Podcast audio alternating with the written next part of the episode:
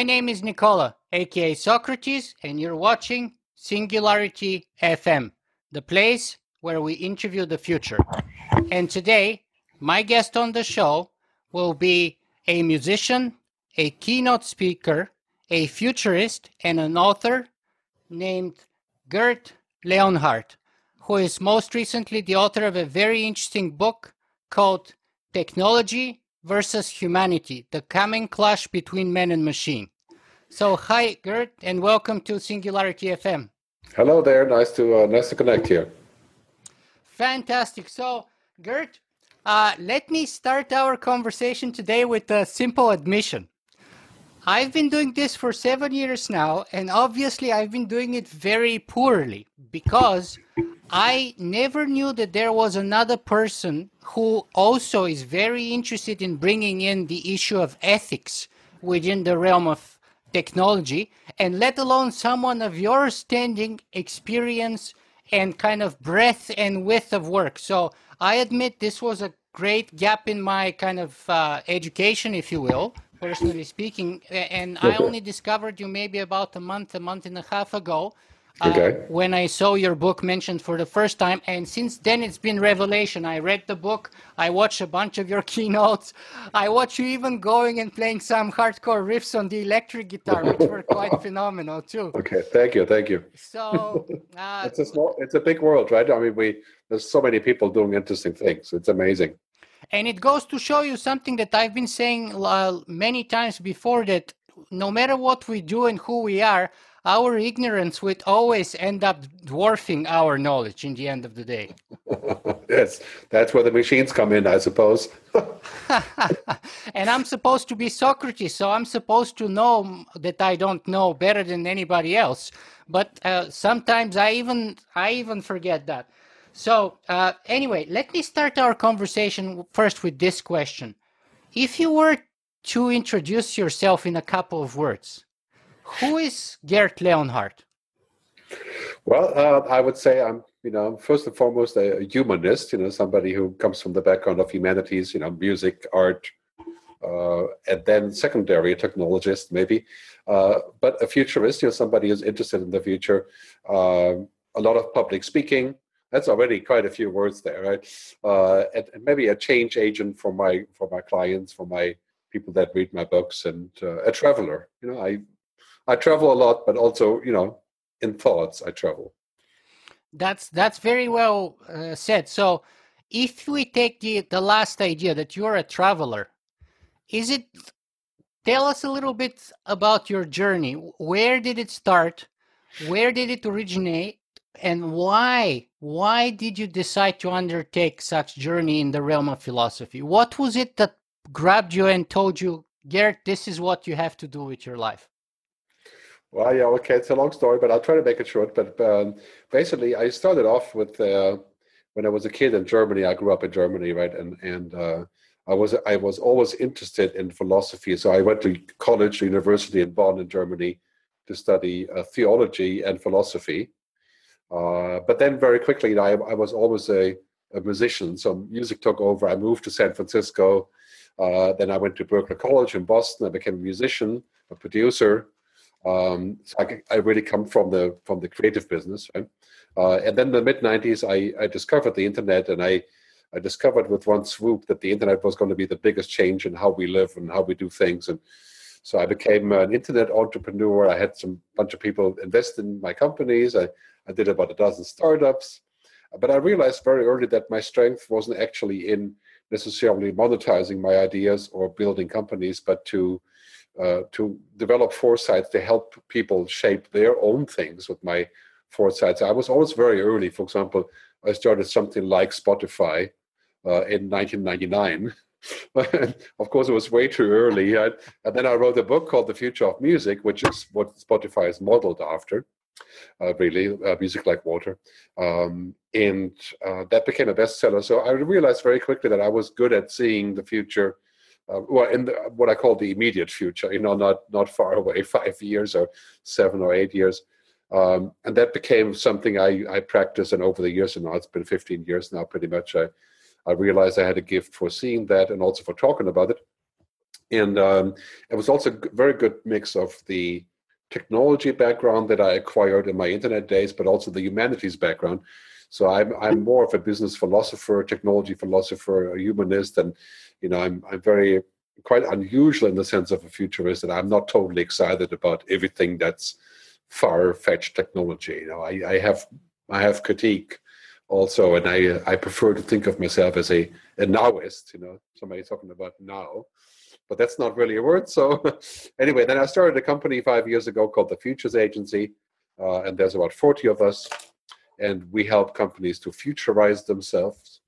Mostly incumbent companies who are seeing big trouble. You know, car companies, brands, big media companies, uh, pretty much all over the map. Uh, and that has become a huge thing. And now we're doing, we're making films about the future. Uh, and I write, you know, I wrote this book because I thought it was a very good time to think about how humanity is changing because of technology. Uh, and what it means, uh, because the key point in the book is that technology is now basically capable of anything. Uh, very soon, nothing that we want to do is out of reach. Uh, and then we and then we have to decide why we want to do this and, and who is doing it right? And that becomes that becomes the key question. Now before we jump into the book i want to spend a little bit more time on your own personal background and and your journey. Uh, because first you, you called yourself a traveler but but but also i want to find out if it's I mean, you do have a very interesting journey in the sense that you go through music and, and theology, to get to futurism and business consulting and, and advising and, and so on. Do you, what do you think does this kind of a background provide that, let's say, the traditional startup entrepreneur may lack or or may benefit from? I think it's very hard to say. I'm, I'm I think the background in having studied philosophy and, and the ancient Greek you know, having started Latin, Greek, and Hebrew, you know, was kind of a punishment. But but uh, you, you do learn the background, the philosophy, and how, how how humans think, and and that that becomes a very big asset when once you've gone through all that stuff, right? Uh, and as a musician, of course, you always uh, in a situation where you have to re- you have to invent yourself. Right? Uh, most musicians are only successful if they are entrepreneurs. So entrepreneurship and musicianship goes together. You know, if you're not an entrepreneur, you'll never get any work as a musician unless you're just a genius, right? But I, I wasn't. So, um, and that's been a good journey. And then understanding technology. You know, as a guitar player, you're always fiddling with knobs and setting up boxes and using technology and, and working on sound, right? So understanding technology and being excited about technology, that was always a very, very big thing for me. Uh, and so this is how I got into the startup business because I, un- I understood technology instinctively. Yeah. Um, and what about uh, theology? Where does theology fit? Back in the day when you studied it in Bonn in the 1980s, and and I mean it was Lutheran theology, wasn't it? Yes, well, the, the thing is, I, I was uh, I, as a as a young kid, I was religious. You know, uh, afterwards, I basically I, I wasn't it's not about religion for me at all. I mean, what I do today has nothing to do with religion. It's all about ethics and understanding of people rather than some god or something. You know, I I I, like Richard Dawkins' book. You know, the the God delusion. I that's kind of where I come from. You know, so I, I don't have I have no agenda as far as religion is concerned. I I understand it obviously, but so that's not really my background but but i do understand the sort of discussion about spiritual things and about uh, other things than algorithms yeah um, I come from that. But in Germany, the the the study of uh, theology is very much a study of philosophy. Mm-hmm. Uh, and, and, as a Lutheran minister, if I had become a Lutheran minister, you end up doing sort of you know social work, uh, collective work, community work that happens to be paid for by the church, but it's not at all like in the U.S. Or hold on a second, you are a, a Lutheran minister. No, I, I, would have become one if, if, I had gone through with it, right? Oh, I see. But I, I, finished I finished the basic studies and then I quit to study music mm-hmm. uh, and, and moved to, to America. So I had always had this call for the, the West, you know, going out and inventing something. And that became something I did from 82 to roughly 2001. Very interesting. Okay, so so now we're coming to about 2001. Was that sort of the timeline or the time frame that you started getting interested in in the future? Well, as an entrepreneur, I started about a dozen companies, and I was always very future focused in saying, "Okay, this is definitely going to work. I, I know this is going to work." Right? And and my investors believed me. Unfortunately for them, because they lost all their money. But but uh, in the process of of pitching, you know, I raised I don't know, not tens of millions, but a lot of money uh, as an investor, and and so I had a gift for talking about stories and and and have, having people believe my stories. Right? And I, I, discovered that when I was, you know, I pitched at least 200 times for various startups, you know, that I did. And then I realized very early that I actually was quite good at pitching and, and also understanding how to present stuff, right? And how to minimize the understanding that was required, you know, to actually follow.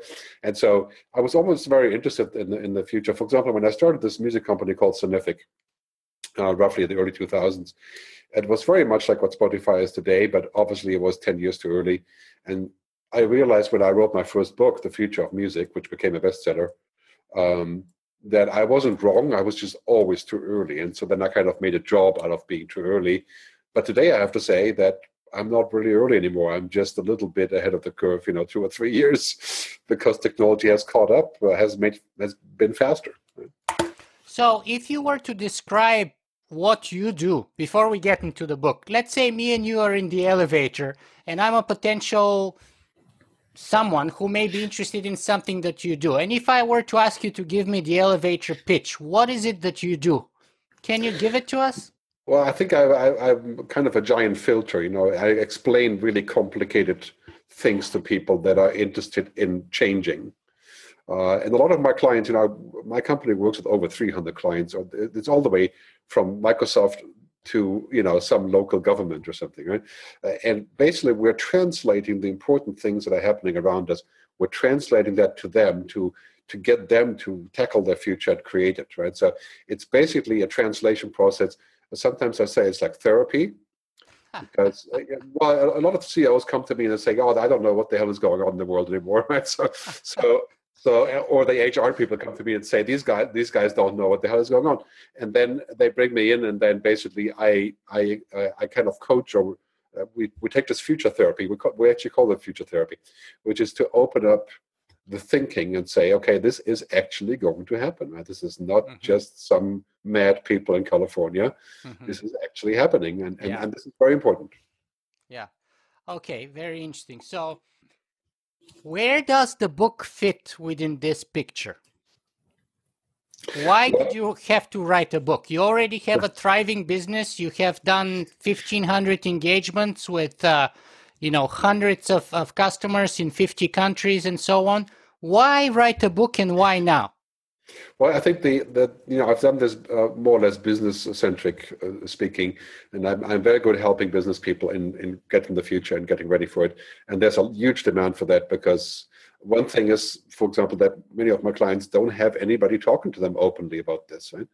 So when when you're CEO of a company with hundred thousand people, you don't get an honest take on the future. Right? nobody nobody talks to you about anything real, yeah, because you're too powerful then, or maybe too old, or you have too much money. Uh, but so that's what I do. But the interesting part is in, in the last couple of years, the biggest conversations I had with people is that they're really worried about technology basically changing every component of our life. And many of them are, are good, right? I mean, for example, disruption of businesses and you know new ideas and stuff but also changing who we are as people. For example by by augmenting ourselves forcing ourselves to use technology to get better faster and eventually merging with machines. Uh, and this thought of merging with machines is uh, something that's not as far-fetched as it may seem but it's also very much accepted idea in the us in europe that is a total no-go right? Because we are collectively speaking, not interested in machines, right? we just have a whole different culture. You know, we we are that is the last thing that we want. Yeah, and and so uh, it became a very big topic among my clients to ask me. It's like, oh, isn't isn't this all going to end with the robots killing us, right?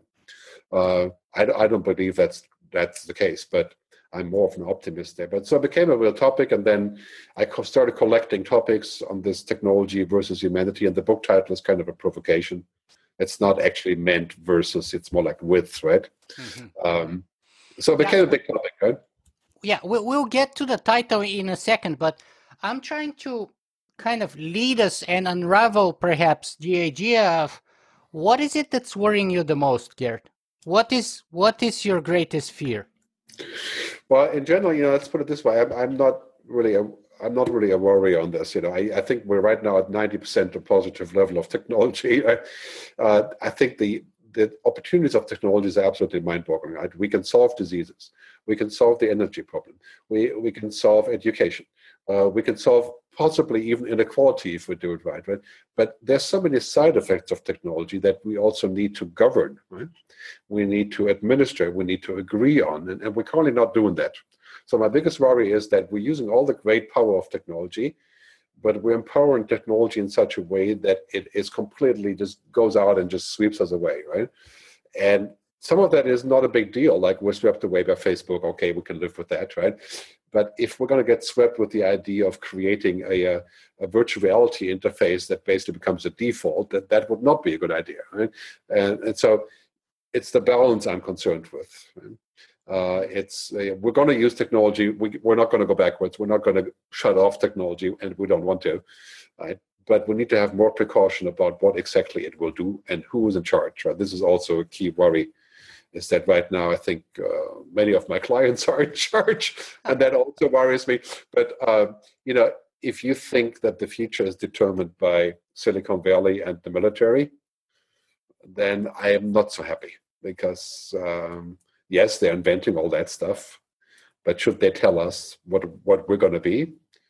I think that is bad idea. Yeah, I have to agree with you on that one very much, just like on many other things, by the way, in the book um, and, and, generally on, on most of your concerns, in fact. Uh, and actually, not long ago, I did a presentation in Rotterdam that's called The Emperor Has No Clothes. Okay. that uh, ended up uh, pissing off uh, probably the, the power, the most powerful and richest people that I know personally, uh, at the heart of Silicon Valley, of course. But anyway, so so I can sympathize with, with, with your plight and your concerns. In other but words, you know, by the way, here's here's important part though is that Silicon Valley is no longer what it was. Right, the Silicon Valley used to be the place where everybody was just looking in this direction, and all of a sudden, there's a movement among, as you can see last week with the announcement of the uh, partnership for AI, and you know where companies are saying, you know what, we are responsible for what we're creating just like the gun guys are responsible for for creating guns and and and selling them for for, for cheap, right?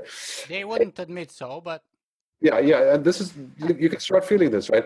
And so it is basically coming to the admission that technology is not the purpose of our lives, right? And that's going to be very hard for the CEO of IBM to say, but that is the underlying reality I think that they're starting to realize. And and so what is the purpose of a world that is a giant machine? There would be no purpose. Mm-hmm. Uh, I think this is start. This is starting to be something accepted practice, and I'm certain that in five years, what I call digital ethics becomes a business model, becomes a, a model of saying this is the value of a company. It's going to be about those things. It's not going to be about some app or something.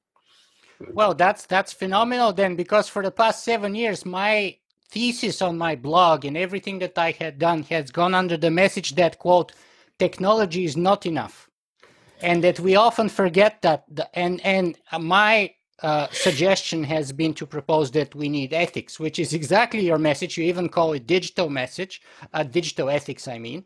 And right. you have, of course, a much longer history than I do in, in the field. So, so that's fantastic. Let's uh, move on now to the sort of the meat of the matter as it is uh, represented by the body of work, uh, uh, that's mm-hmm. to say, your book. Okay. So let's start with the title Technology versus Humanity. Why such a provocative title and and just elaborate on that if you will. Well, I think if you imagine on a sliding scale from 1 to 10, you know, technology on the left, humanity on the right, all of us are now being forced to take a position and say at which point do we put the slider towards humans or towards technology uh, it's no longer good enough to say that technology will solve everything because it doesn't. You know, technology cannot solve happiness. You know, there's no app for happiness, and there's no app against terrorism. You know, uh, despite what Silicon Valley sometimes says, this is what they believe. You know, if you listen to all of their what they're saying, right, is that it there's a purpose beyond technology. Technology is a tool, and so the title is made to say, you know what, if we if we don't watch out, uh, technology becomes so significant, and and we can we can get to this place to where we feel like we can't do anything without any of this. Right? It's like the pilot who can't fly because the entire controls are automated, and by the time it's ready for action, he doesn't know what to do, or he's just bored, or he's working on his iPad, right? Uh, and this is happening increasingly. It's it's basically the glass cockpit problem. Right? And if you look at you know, if you if you go into the future five years, and technology is everywhere, then you have to ask the questions: Are we still capable of doing anything, or or have we forgotten ourselves in this context? And that, that is a very big question. So the title is meant to shake up things, and I think ideally speaking, we would want humanity on top of technology. Mm-hmm.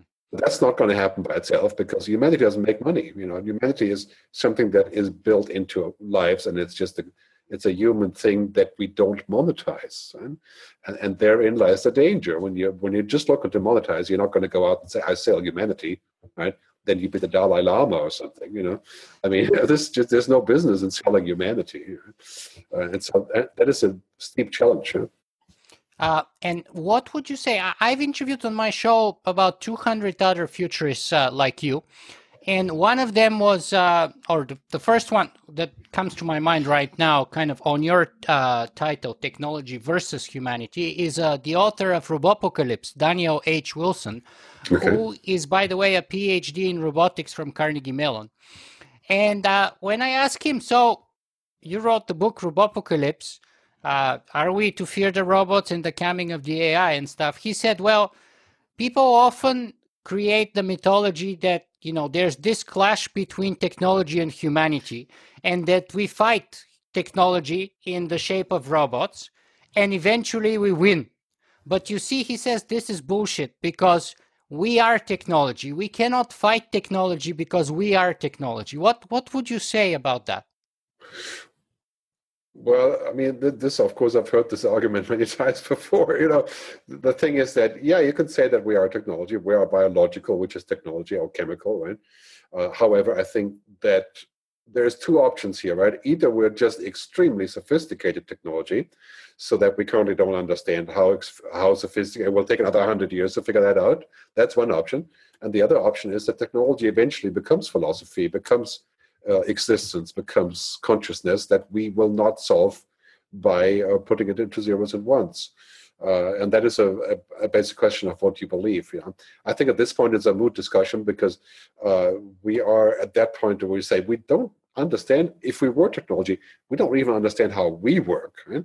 And so my position on this is that if we're going to put technology into robots and AI and, and computers and software, let them go and have cognitive computing and let machines think that's fine they can think completely differently than i am that's enough value that i that, that we can ever hope for right mm-hmm. but what i'm against that is to say that we are technology and therefore our destiny is to merge with technology that we have created mm-hmm. mm-hmm. because i believe it's a downgrade you know it's it's not an upgrade because uh, what technology is already doing is it's saying to us that oh you know don't bother with real dating or building relationships, just use Tinder and, you know, same result, right? But of course, we know that it's not the same result. It's, it's a wormhole, right? It's a shortcut, right? Just like saying that, you know, you're you're friends with all your great buddies on Facebook. You know, they're they're not friends like regular friends, right? right? They're, they're just it's a parallel world, right? And if we understand that technology offers us a chance of going into a parallel world exploring new things and becoming ourselves on the social media web, you know, great. But if we confuse that with ourselves, that is my view, that is where confusion starts, and that leads to all kinds of subsequent effects and dehumanization, in fact. Mm-hmm. One of my favorite uh, lines uh, in your book, and I have quite a few very nice quotes that, that I got that we'll get to talk about, but one of my favorite ones is technology is not what we seek, but how we seek. Talk to us a little bit about that. Yeah, I think there's a common confusion now in that technology is uh, because it's so powerful, it's so much magic, right? Everywhere you look, it's magical technology. The fact that we can do this is magic. The fact I can send a message to Namibia to my son or something through WhatsApp, that's magic, right? And, and every day there's a new magic. I can drive a self driving car, I have a language translator, I can analyze my DNA, you know, magic, magic, magic and and that's all good but at a certain point the magic becomes overwhelmingly becomes kind of manic right uh, and then and then it takes on its own life and I think the best example for that it really is Facebook, you know, because Facebook has taken on its own life as a pleasure trap, forcing us into itself, and and we are the content that's being consumed. That it's been an utter perversion of of friendship, right? and yet it has its own purpose that I use. Right? It's it's not that I don't use it, but but this is the kind of where the tool has become the purpose, right? Right. And face, Facebook has now its own purpose, which is to make money. Uh, and and for uh, Facebook, of course, yeah. And, and, that's fine. Yeah, I'm not saying that's bad. I'm just saying that as if we believe that this is our tool, now we are their tool, right? Mm-hmm. And if okay, we can we can deal with that with Facebook. We can we can stomach that, right? But if technology becomes a, a, a purpose all around us, it encroaches what I am. You know, removes my free will uh, does things with me that I'd rather not see happening and reduces what I can do. Mm-hmm. Yeah, and in support of what you said, by the way, uh, that you know people try to cultivate as many Facebook friendships as possible, uh, and and that often comes at the expense of cultivating real uh, friendship with real people in real relationship with real human uh, meat body time spent with each other. Uh, and one example was uh, uh, taken to extreme was, of course, that couple in Korea, which yeah. Uh, let their baby starve to death while trying to do the best possible things for their virtual baby in, in a virtual world, right? Well, it's it's kind of a it's a very tempting situation that technology creates really powerful vortexes, you know, of of an echo chamber of contacts. and you feel good doing that, right?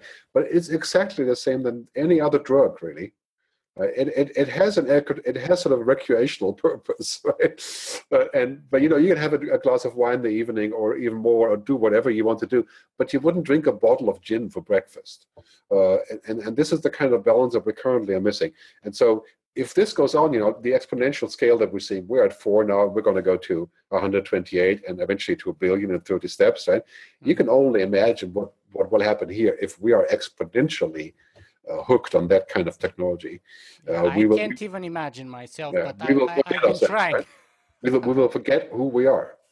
And, and we will become machines ourselves. I like to say, as I say in the book, you know, the biggest danger is not the machines will kill us. That'll be a long time before they can do that or that they will replace us. The biggest danger is that we become too much like the machine. Mm. Right? Because it because the machine says, "Oh, do it like this," you know, switch on the notification, uh, arrange a date through genetic engineering, and control what your baby looks like, and it's all these options, right? And and and eventually you get to be a machine because that's all you that's all you know how to do. Now, I I supplied this this uh, technology is not what we seek, but how we seek, as, as a favorite quote of mine from your book. But is that the thesis, or do you have a better, more clear thesis than this? What is your book's thesis, in other words? Well, there, there's quite a few summaries, and this is one of them. Is is, is a, caution of saying that we shouldn't confuse technology with our purpose, and, and part of that is saying that you know we have abundance now because technology is giving us abundance, but technology is not good at providing actual happiness. It's very good at hedonic happiness. You know, I can feel hedonically happy when you like my post on Facebook, and I say, "Oh, that's great." I feel happy for half a second, but this doesn't actually do. It doesn't create a relationship, right? And as they say in, pers- in positive psycholo- uh, psychology, um, and this whole school of, uh, of uh, Seligman, uh, he, he talks about PERMA, which is uh, purpose, and engagement, relationships, meaning, and accomplishment. And those are all things that that are that happen between people. And so one of the central theories in the book is to say technology will will make a lot of things easier, but it cannot be a purpose, and it cannot actually be uh, uh creating this kind of what's called a eudaimonia in, in Greek uh, philosophy, which is contentment in, in Buddhist philosophy. Right? So my point is that we use technology for all of that stuff, and we can use it as a tool. We should just not look for it to make us happy. Right. Right. And you talk about happiness and well-being as things that should be at the center of of our kind of existence. Can you elaborate a little more on that, perhaps? Yeah, I think when you, when you look at uh, a lot of technological uh, innovations and, and new transformations that we're seeing, for example, whether it's online banking or, or, holograms or very soon holographic travel or you know cancer therapy and and, and you know the question we always have to ask ultimately what is the purpose of this technology? Is the purpose to replace a human piece that I used to do, or is it to empower me to do what I need to do? Right? Or does it have its own purpose, which is what I call a secondary purpose, right? Uh, which essentially is telling me that it's it's good for me, but really what it does, it's good for itself, right? Um, and that's increasingly the case. Uh, and so sometimes inadvertent, sometimes more overt. Right? Uh, so, for example, uh, a technology that's just now being trialed is the ectogenesis, which is to give birth outside of your body. Right? Yeah. The concept that you would have an artificial womb to have your baby rather than have your actual baby, um, because you know it's convenient, right? And we don't have the, all the hassle of being pregnant. I mean, uh, you know, I'm a man. What can I talk about? But anyway, uh, I mean, and this idea is so ludicrous because in the end, you know, this is just a way to to monetize, right? It's it's, it's not a human solution. Uh, what exactly... about women who are unable to give birth uh, to to their kids because they have cancer in the uterus or something like that? Which this would be a solution for them, right? To have kids. Yeah, well, it is this is a very hard decision to make, but you know, uh, it's quite different than when you're sick than when you're not, right? I mean, for example, the fact that 40% of, of Brazilian women have cesarean because they can schedule it before they go play golf, you know, that that that's an uh, well, it's kind of a weird thing, right? I mean, what can you do about Brazilians that? play soccer, not golf. Yeah, okay, yeah, yeah okay.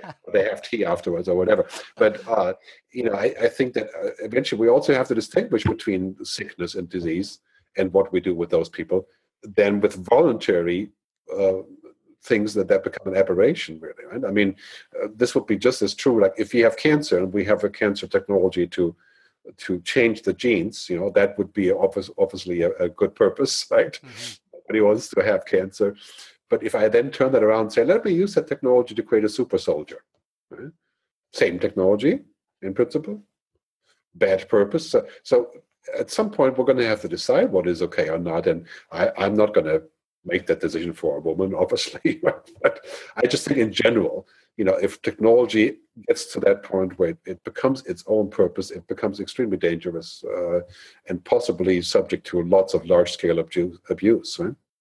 okay so we got the idea that technology is not its own end but it's rather a means to an end so the question then is how do we sustain that status quo or, or how do we implement that idea in reality? Well, I mean, another central statement in my book is embrace technology, but don't become it, right? So that is a political and social contract question. Right? Um, let's say I'm, I'm going to embrace technology, but don't become it. What does it mean? Well, it means, for example, that if I take care of customer relationships and CRM and ERP and so on via technology, that's beneficial for customers by and large. If they can talk to my digital assistant and get quicker advice, that's a benefit, right?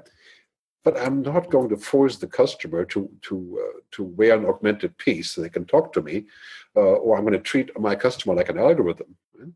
I mean, mm-hmm. the human world is not algorithmic; it's actually completely the opposite. What I call androrithm, right? Human things, right? And so, uh, if I force people to then become part of that environment, that would be not a good thing, right? So it, this is really a question of the balance.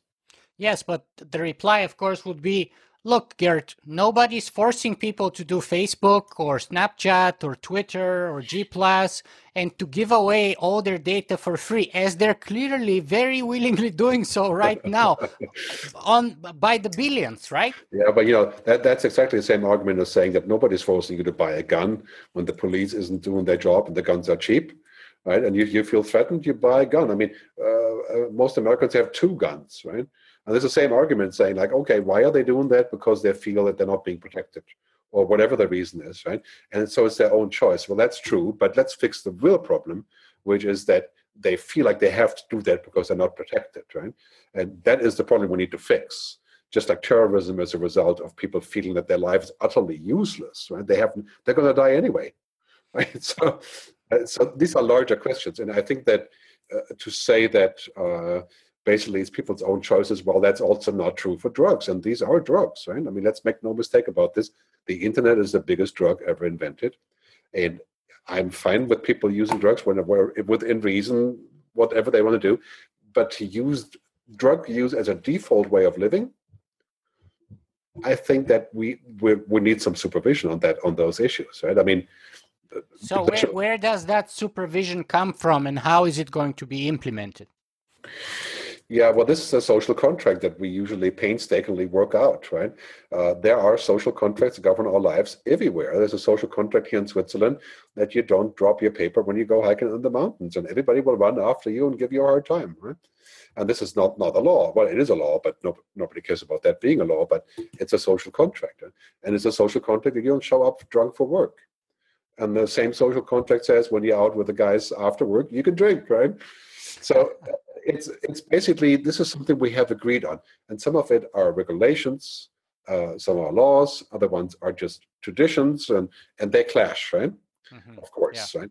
We do need a bottom line on the very crucial issues that we're facing with technology, because technology is questioning every single ethical and value paradigm ever invented the last 200 years, right? including stuff like automatic killing machines for the army. Right? Absolutely, uh, yeah. I, I, actually wrote my master's thesis in 2006. This is how I got into the field. Was I was doing my political science degree thesis, and I was looking for an interesting topic to write on, and I didn't want to do something like World War One or World War Two. So I took the drone warfare uh, and I wrote actually a thesis on artificial intelligence in times of war. And my research was on the drone warfare in Iraq and Afghanistan in 2006 and 7. And at the time, the political science department didn't find it very interesting or very relevant, believe it or not. Yes, you're also a futurist. I think that the, this question is a question of consensus and a question just like we have agreed that not we shouldn't have any more countries having nuclear bombs, right? And we do have one that is trying. And that is a problem, but we manage. And so the best thing we can hope for is that we have these multiple issues. We find conversations and we have treaties and agreements, and they're trying to be enforced in some sort, that we reach a place to where it's manageable. Mm-hmm. Uh, not not a place to where you, we would just stop it, right? Because uh, obviously, you know, for artificial intelligence, we have no way of uh, just saying, well, you can't do that or something right but we're going to need to have an agreement on what is okay and what is not because we cannot leave that agreement to people making money with this very same product that is going to change our way of life forever. Now you you say that just because we can it doesn't mean that we shouldn't which is precisely on the, along the lines that you're talking about right now. And then uh, furthermore on page 15 you say Technology doesn't have ethics, but society without one is doomed. So, and it seems right now, Gerd, that we don't have an agreement, we don't have an ethical treaty, as you call it, which spans across borders. So, are we doomed? Well, I, I, I much more positive than that. You know, we have a lot of ethics that we actually agree on, and and uh, some of them are more sort of ephemeral like you know we generally agree that we shouldn't kill each other there are exceptions right but uh, you know that that is a general agreement okay um, we have a lot of ethics that we subscribe to on a global level uh, that are sometimes hard to pinpoint but we do seem to have the same purpose right? We want to live peacefully you know create our own lives have self-fulfillment you know the maslow need pyramid and all these things. But i think the process of discussion discussing these really important decisions right? For example, at what point do you cease to be human? If you augment yourself with technology, which is becoming possible in a cyborg state, you know, whether it's internally or externally, um, at what point do you cease to be human, or rather, at what point do they become human? Right? Mm-hmm. That's a question we have to answer. And and and the other questions are, are like really simple stuff, like if we are able, for example, to, to have abundant energy or abundant medical, or if we can end dying, should we sell that or should it be free? Well, my view is we clearly should be free because uh, you cannot possibly sell a solution to human suffering mm. on, on that scale. That's bad enough with AIDS medication, but imagine you you could defeat cancer if you have a million dollars. Well, let's take those two issues like on a step by step basis. So first, uh, about uh, the the issue of at what point do you cease to be human? So obviously, I think in order to address that, that question, we first have to have a definition that's commonly agreed upon or accepted as per what it is to be human. And I mm-hmm. would venture to suggest that the definition of what it means to be human is not a common one that we share across uh, humanity across the planet and especially it changes it seems to me in terms of as the time changes as the epoch changes the definition of what it means to be human changes. So in other words how do you say that something ceases to be which is kind of vague and kind of flexible and changes in terms of time and space yeah, that's a. I mean, this is the most difficult question, of course, that, that we need to ask ourselves and let's see what that actually means. I, I think it's a bit early for the discussion because we're pretty far away from those possibilities. But, but I mean, we we take nootropics right now to perform better at work, right? Uh, of course, we take cholesterol pills and all those kind of things but you know those are very very minor things well they're actually major things but they're they're considered to be minor as opposed to saying i'm going to connect my neocortex to to the to the internet like ray kurzweil is proposing right? Um, my main my main issue with all of that is that we cease to be functional as as a human uh, after we do that. Because what's that mean though i mean just let's let's try and well we, we, we just couldn't we just couldn't and wouldn't want to be without it anymore. I mean, imagine the possibility of tapping into the, you know, with an IQ of 50,000, tapping into a machine with an IQ of 50,000 through a wireless connection of your brain. That would be extremely powerful, extremely, and we would never want to be without it. And so the question is, is at a certain point, what is left for us to be, and as, as far as Dasein, as they say in German, the existence, right? if we do that, for example, it would probably be quite uh, uh, addictive to to work in a virtual environment with with a surrounding screen, and then imagine at the end of the day you put that down, and you step into this measly world of your two eyes, right? Mm-hmm. Uh, that's already quite a stretch, and then we have to decide, okay, what does that mean? And you know, do we have to be wired or, or we get fired, right? Wired or fired, or or you know, what are the rules around this? And and what does it take i mean in, in many ways i've come up with this new thing after i wrote the book which i call the the epa for humanity so the environmental protection agency for humanity do, we have to have an agency that says you know this is a human thing that we must keep because it's worth something it's, it, well it is inefficient it's expensive it's cumbersome it's going to be a pain in the butt but it's something we need to keep. That is a part of, and, and do we fence this like a national park, right? Mm-hmm. Like, like for example, in, in Europe, we want to fence privacy, right? We want to say privacy is not something to be discussed. It's just something that we must keep, and it doesn't matter what it means. Right? It doesn't matter if that's going to be a pain in the butt for those guys or not. It's just something that we must keep. Right? And you're pro- uh, proposing a similar approach to to the idea of humanity. Well, and that, well, of course, you know, it gets more complicated there because of the multiple variants of this, right? For example, if you're sick or not, or or whatever, right? And and, and what we don't want to do is we don't want to stand in the in the in the way of solving large issues that are beneficial to us, right? So we can't just say that we're going to say, well, you know, we, that's like saying we don't do any nuclear fusion, right?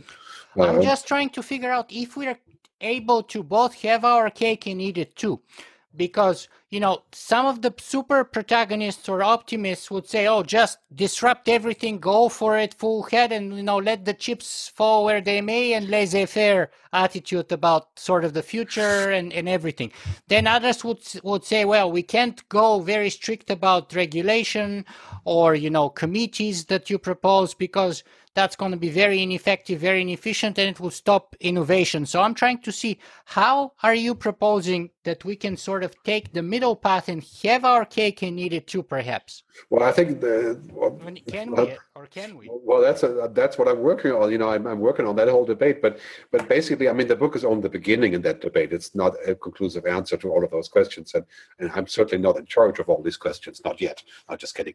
Uh, but, but, you know, the, the thing is, in the end, you know, the this concept of the invisible hand, the self-regulated market, and the power of that, that's all just American stuff, right? And, and it's it has worked and it can work, but it's not a recipe for the future. When you have a really complex world and you have to make decisions like this, right?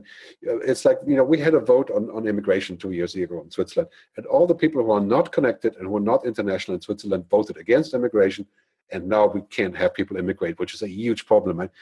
Should we really have people decide on these fundamental issues on a one by one vote, right?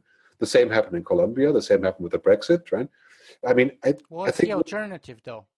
I think we need to have leadership that actually understands these issues like some of us and some of the people in this discussion do and actually have a full-time job of just doing that um, and because it requires a lot of oversight and discussion and foresight which most people don't have and uh, not to say that they shouldn't vote on it but it's very hard to vote on something where you have no clue what, what in the world you're talking about right? mm-hmm. i mean we're not going to have the public wo- uh, voting on the power of artificial intelligence right i mean I don't know. That would be a stretch, and so, so I, I, think that the thing is, in the end, it's a, it, this is a question of survival for us. And we we need to, we, and we always have in the past found a way of saying that this is what we need to keep, this is what we're willing to pay, this is the price we pay, this is what we can live with, and that's what happens in a dem- democratic society. Right? Otherwise, we have the tyranny of technology.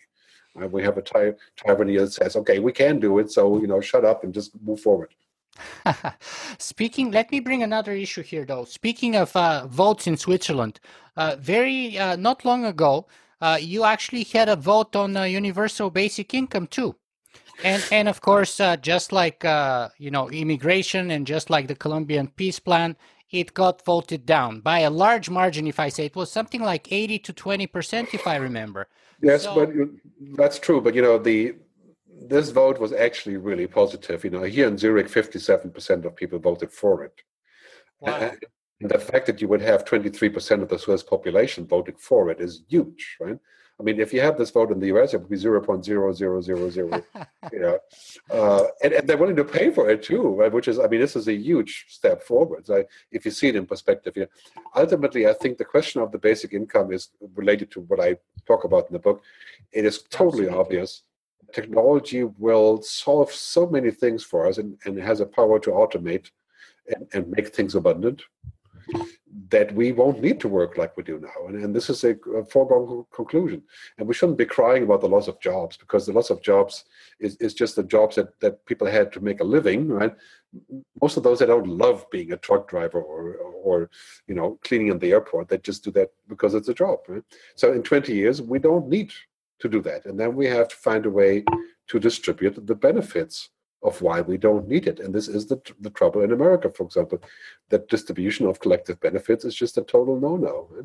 And, and, and, so this but is some would say that's the same with the Brexit vote. Actually, the the the the uh, uh, consensus is that, or or one of the the very strong ideas as why Brexit happened in England is because that's a way of the have-nots to kick at the status quo, to say we're not sharing of, of any of the benefits that you guys supposedly tell us that we're going to have now, and therefore we want to change the status quo no matter what.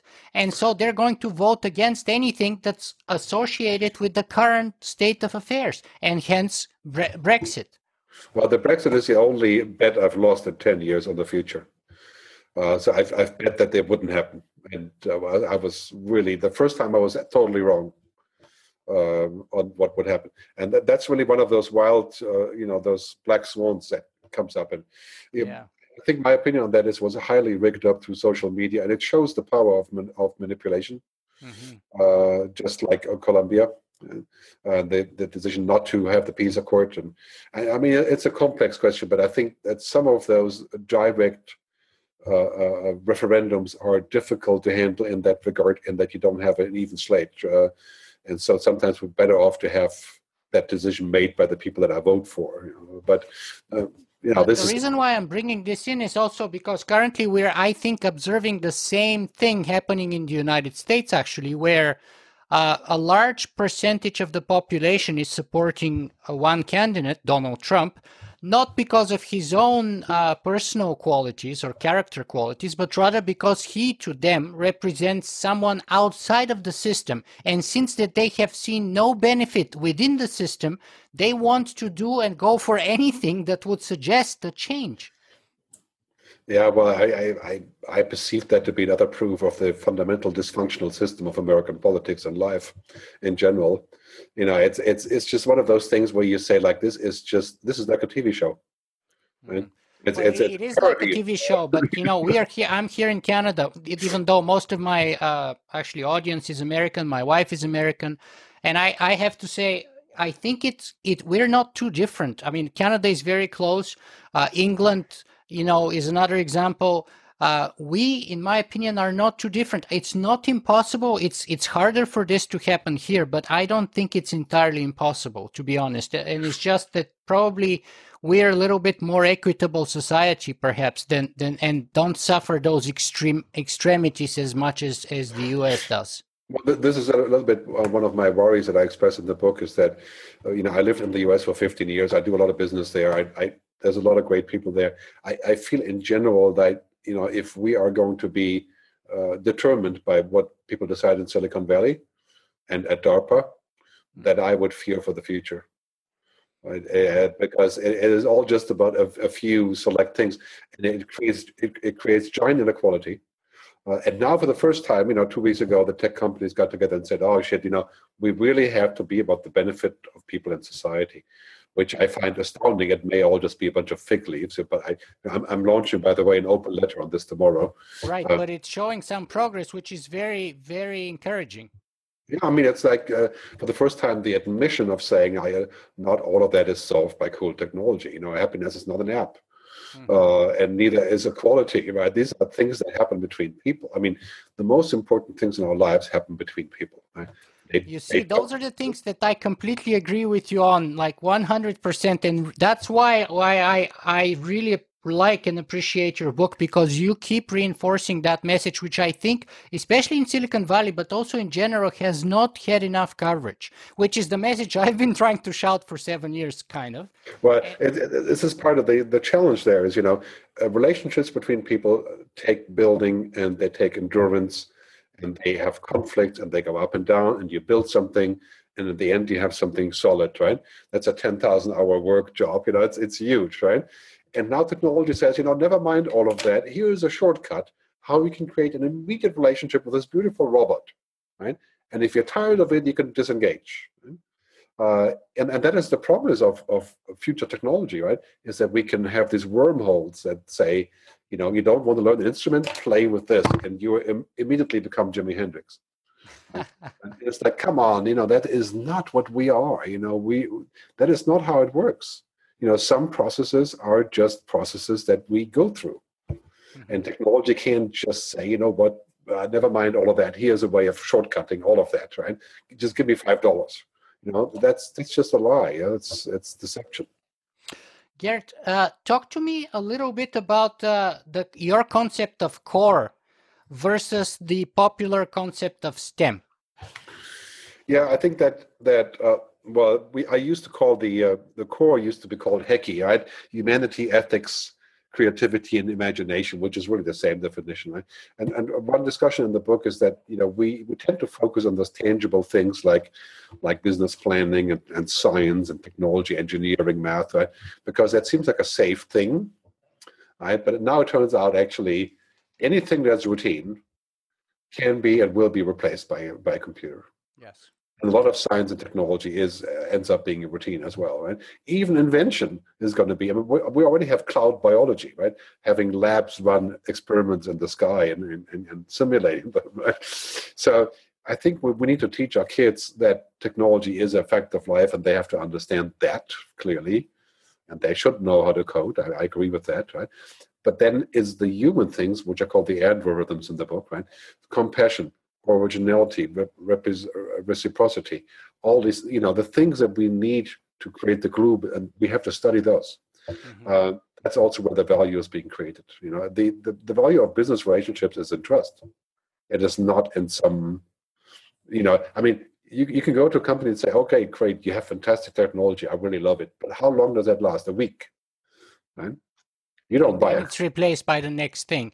Whereas right. you're suggesting that the lasting things are what you call core creativity, compassion, originality, reciprocity, responsibility, and empathy. Right. I mean, those are the things that are, of course, I mean, this is a very old tradition of philosophy thinking, right? Is that, and, and sometimes I like to say with technology, we have abundance outside, but scarcity on the inside? So we have all the options on the outside. We can buy anything, we can go anywhere, we have abundant everything, and that will be true. But inside we still haven't moved on you know we still have not found the happiness we're looking for. And how you find that i'm not going to talk about how you find that that is a whole different discussion but, yeah no but that's a very important point though. I, uh, I mean e- even if we ignore the part of how do you find it uh, the part that you know we are surrounded by technology we're drowning in technology and it doesn't seem to make us any happier. That's a very important realization to to have i think well, I mean, the human quality of uh, you know relationships and meaning and con- connectivity and actual conversations and friendships and all these things are things that are organic, right? We we don't perceive those things with our brain, mm-hmm. right? They're actually holistic. I mean, we have we have those things, uh, as Kahneman said, the philosopher, uh, the the uh, um, psychologist, uh, Nobel Prize winning psychologist Daniel Kahneman said, cognition is embodied. We think with the body, not the brain. Right. So if, and we live with the with the body, right? We we are not just this, right? Um, and, and this is something I really don't like about transhumanism and singularity, is this concept that we can have this physical copy of our brain activity and that will be it, right? I think that well, uh, maybe that's eventually true in a couple of hundred years. Maybe no, I, I don't think so. But it doesn't matter because right now that's just utter fiction, and it's also a very bad idea because why would we do that? I mean, so what, what, what, what yeah. yeah. Oh. Tell me, tell me, what, what is wrong with transhumanism in your view? What's the problem with transhumanism? Well, it's a concept of saying that we can be upgraded like a machine, and, and that we we are missing something. Yes, we we miss lots of things. We screw up, we make mistakes, we kill each other, we we do all these bad things, right? But but if you start saying well you know because you are let's say an unfaithful husband right? So then i'm going to remove the possibility of you being unfaithful right? Whatever that could mean. I would remove many other things at the same time. And and and this is just you know the world is a mess. And and people are messy. And that is the way that we live right? And we make mistakes and we do all these bad things. But but should we then say that technology can remove all of those causes of badness Right? When we do that, we remove everything else. Is like is like cutting out a piece of cancer. You cut out the whole thing, right? But but walk with me a little bit further here, because this is one thing where I don't quite agree with you. Because here's my thing: technology education is a kind of technology if you will right?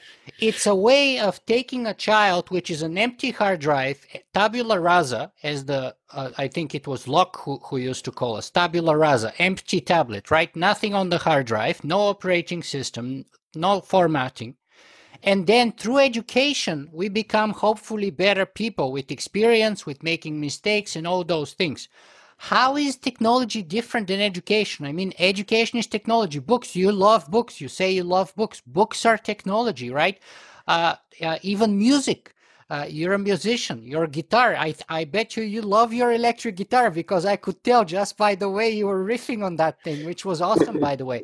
But but that's also technology. And imagine if we didn't have the technology and we had Mozart, no one would have ever known he existed because the technology wasn't invented. Or if we didn't have the technology of paints when Van Gogh was born, for example. Yeah, I mean that that's all true, but but of course the the multitude of technology is a huge difference. I, I mean, having a piano or ha- having a printed book or having the internet, you know, that's all one thing compared to technology actually going inside of us, right? Because it's still on the outside of me, right? And I that those are tools, nice tools, but when I make myself a tool, by putting technology in myself, then I become the tool, right? I'm no longer a tool maker, I'm a tool. Mm-hmm. Right? I'm, I'm, made by somebody else's tool. Mm-hmm. Uh, and we cross that border is that this is not just going to be us being a better tool, it's a fundamentally different species. Right? So for you, the cutting point is to not become a tool. As you say, we should embrace technology but not become technology, or another way of saying that is to use the tool, which is technology, rather than to become it. That's for you the point of no return, is it? Yeah, well, I, I wouldn't. Yeah, I mean, basically yes, but I wouldn't put it that black and white. For example, the right now we're using tools like cholesterol pills, right? And and they, even though they're mostly not working, but you know we think they are working and it makes lots of money. It's you know it, it can be done. Yeah, it's not such a bad thing, but there's a certain gradual cutoff point, right? Mm-hmm. Uh, that we need to define what that is. And as technology is has not been able to go inside my bloodstream and eat my cholesterol uh, uh, with a nanobot, right? But that is becoming possible. And then in 10, 15, 20 years, basically everything is becoming possible. Right? Mm-hmm. And, then, and, then, and then we can say, well, it's possible, so that's a good thing, right? Because eventually it will cover uh, our range of what we are as a human in a completely different way, right? And, and that, none of that was a big deal it in the beginning of it. the meaning of humanity. I agree with you entirely, but again, as I proposed beforehand, however, isn't that what has happened in the past uh, in in every epoch with the great discoveries, with the uh, Renaissance? Uh, and and so on, the age of reason, humanity, the meaning of the understanding thereof sure. has shifted. I mean, if you would say that at, at a certain certain point we are uh, inevitably merging with technology and becoming tools and, and robots and machines ourselves, then that is a logical conclusion that this is a good thing, right? And I'm saying that I think this is not a good thing because mm-hmm. we would at that point lose so many other things and we could not compete in this world of machines. Because, I mean, an artificial intelligence that, that runs at 50 quadrillion uh, calculations per second with an IQ of 500,000 is in any case going to be more powerful than me no matter what I do, right? And, and so then the question is who who, who runs it, right? and and what does it aspire to, right? And it, it, won't be conscious, but okay, but it will still run my life. And I think that at that point is we have to ask, we have to answer that question as to, you know, who's in charge of that system at what point. Yeah, I agree with you very much to that extent on that topic. Very much that we have to be careful not to become uh, tools or, or mere cogs in the machine uh, of, of, of technology and of artificial intelligence. But let me ask you more about your views, however. Uh, what's your take on the technological singularity? How realistic of a concept it is? And, and what are and if it is, then what are our chances of, of surviving it? Well, I agree with Ray and the singularity people on this uh, concept that uh, it's inevitable that computers reach the human capacity, and and I would say probably quicker than we think. Uh, I think Ray says 29, and then he said 25. You know, I think it's realistic, something like seven years. Seven um, years. Uh, for for a, a, computer to be able to match the capacity of the human brain, and at that point, you know, basically multiply itself. Oh, I think uh, he was talking about 2028 about that. So I would say 11, 12 years maybe. Yeah, I, I think it's going to be a little bit earlier than that because of, of various things that we're currently. Oh, it's possible. Yeah, I mean, we saw Deep Blue uh, did uh, defeated AlphaGo, defeated the best human Go player uh, months ago now, and that was not expected to happen for another 10 years. So yeah, yeah I mean, however, I think that the the Deep Blue uh, experiment also shows what is really happening here is that these thinking machines, you know, and cognitive computing uh, they think, but they don't think like we think, right?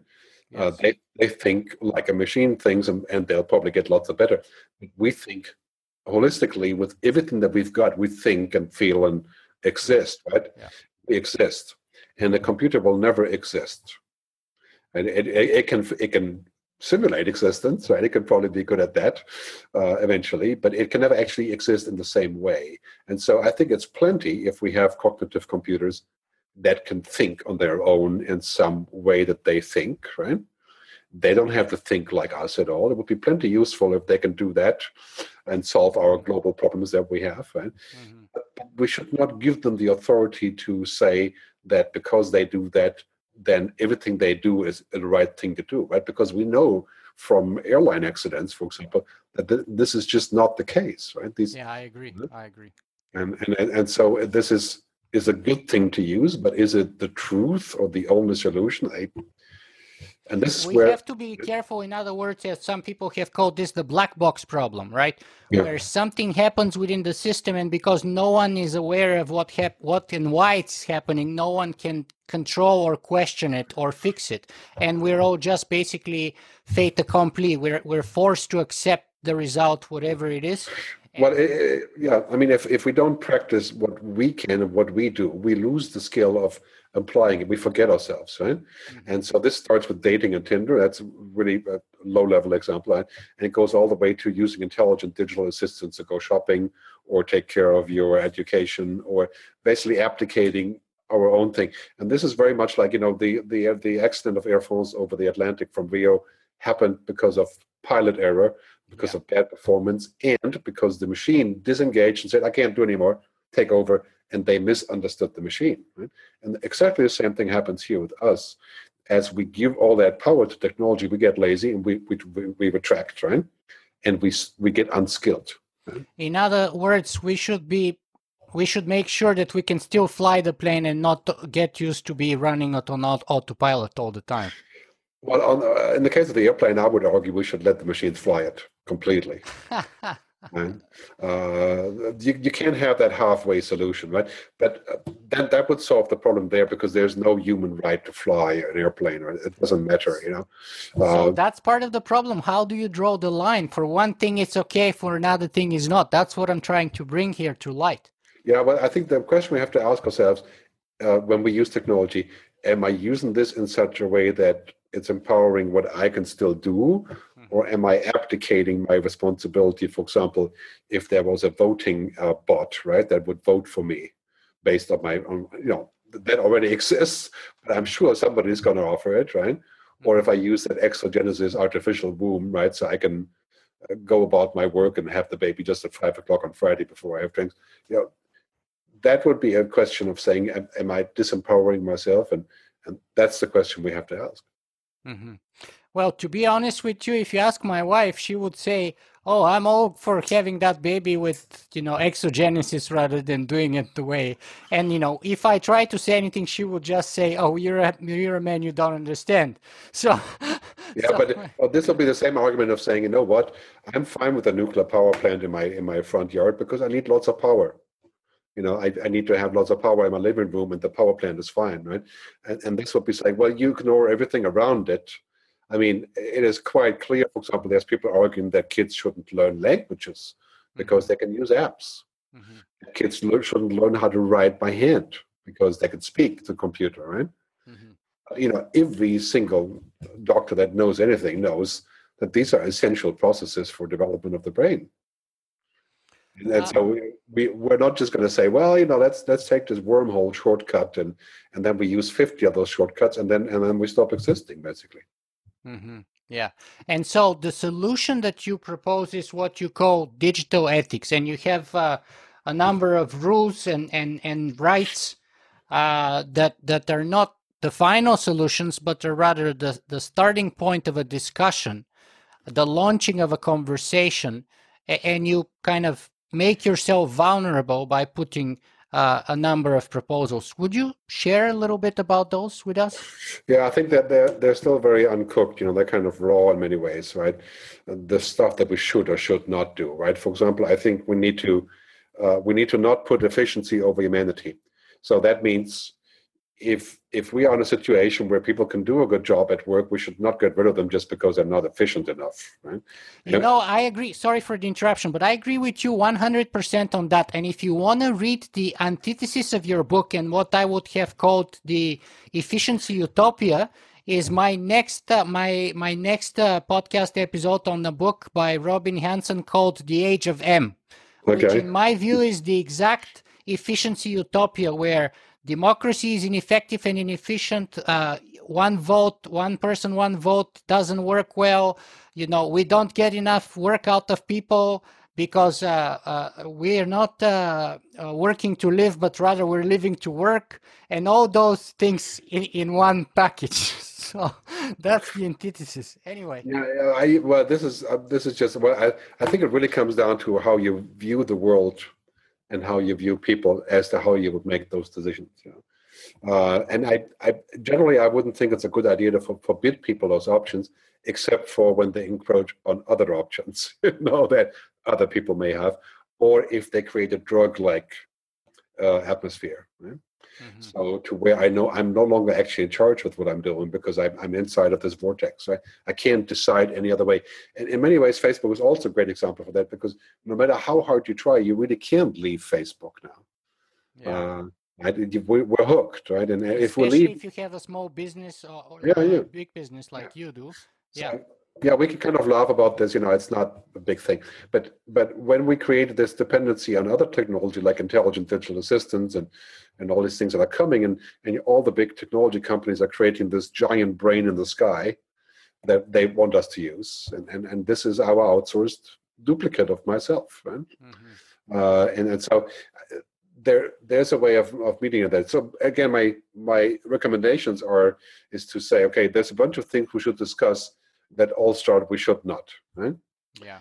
So, for example, I think we should not allow a human machine uh, convergence or let's say cyborgism, uh, except for medical circumstances and those kind of things that are required, but not just because we can and create a, essentially a new breed of man.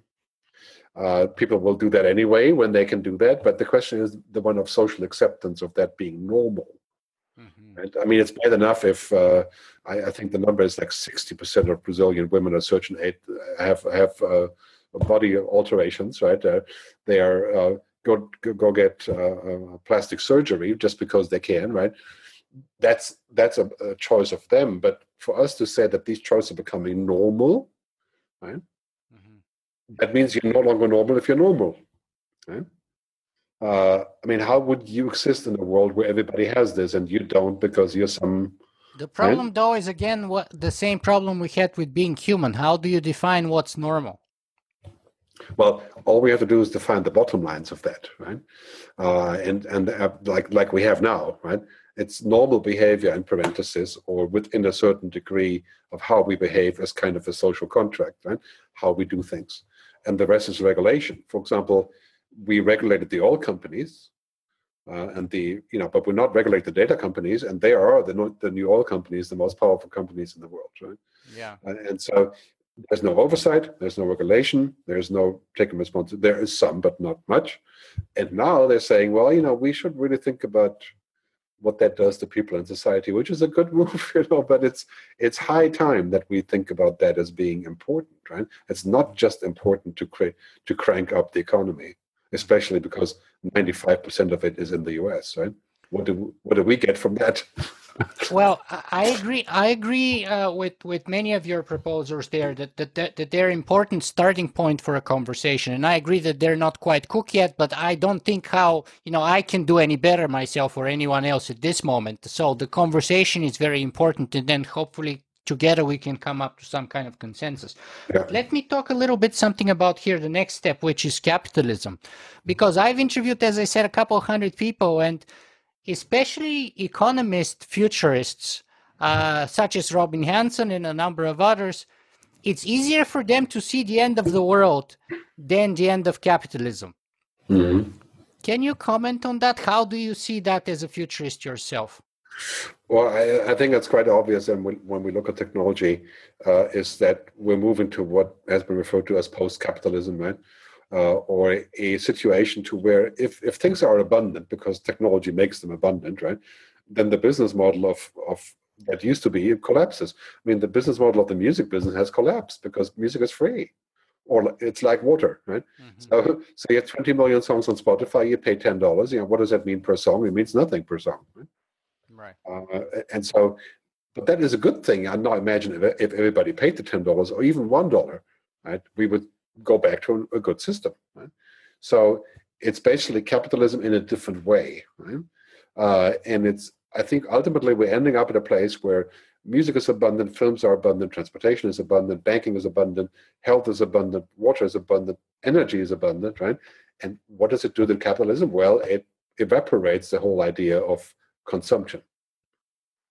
And that's only 20 years away. And also evaporates the idea of work.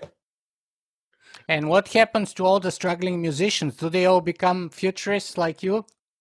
Well, you know, for, for musicians, it won't make much of a difference, or for artists, right? Because they haven't made any money anyway. You know, pretty much any time they haven't made any money.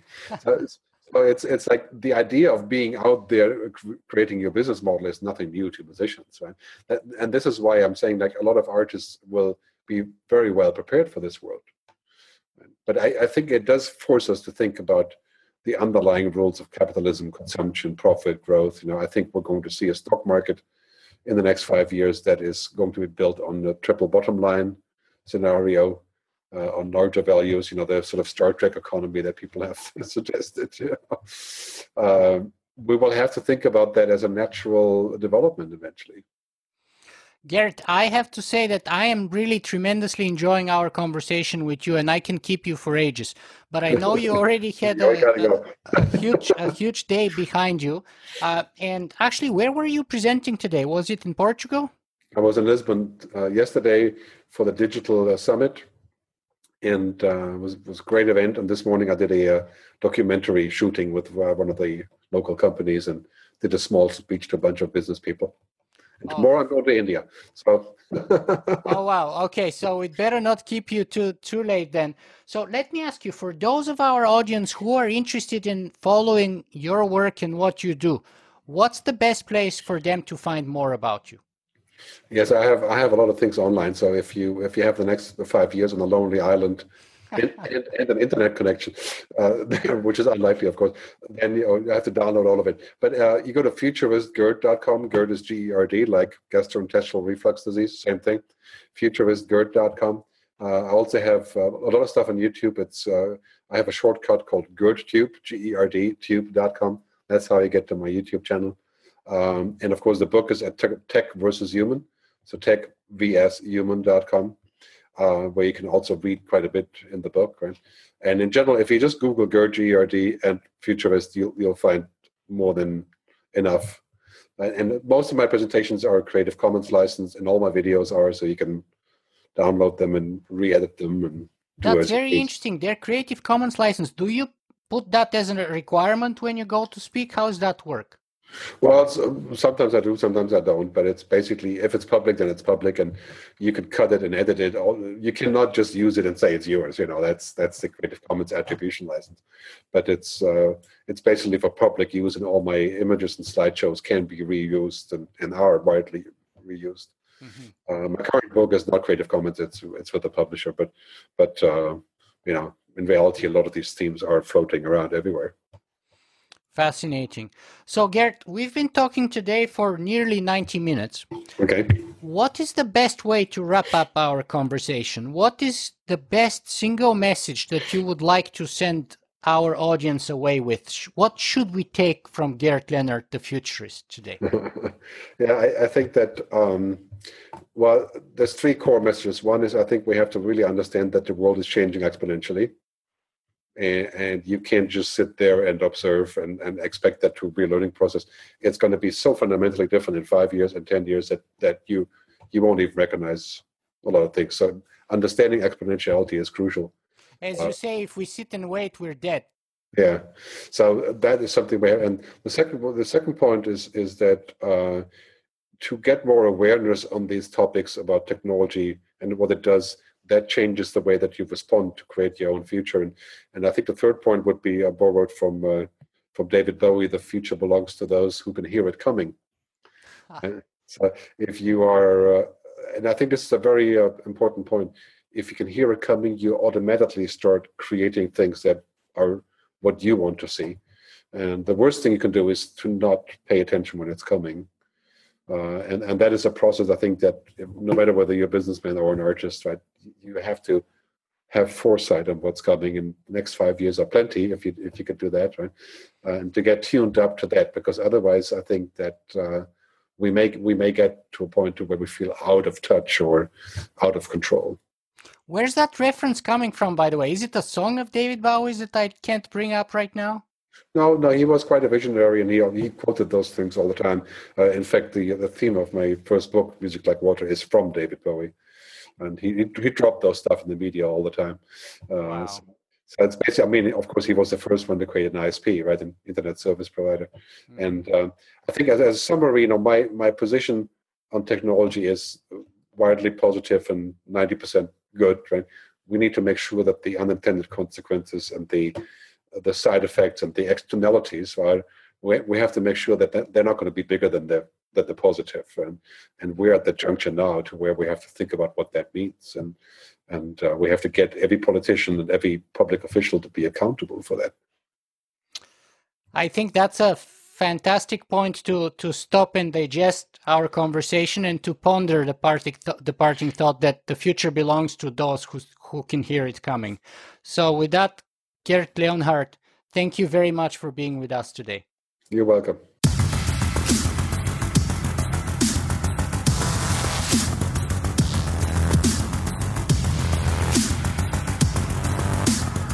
If you guys enjoy this show, you can help me make it better in a couple of ways. You can go and write a review on iTunes, or you can simply make a donation.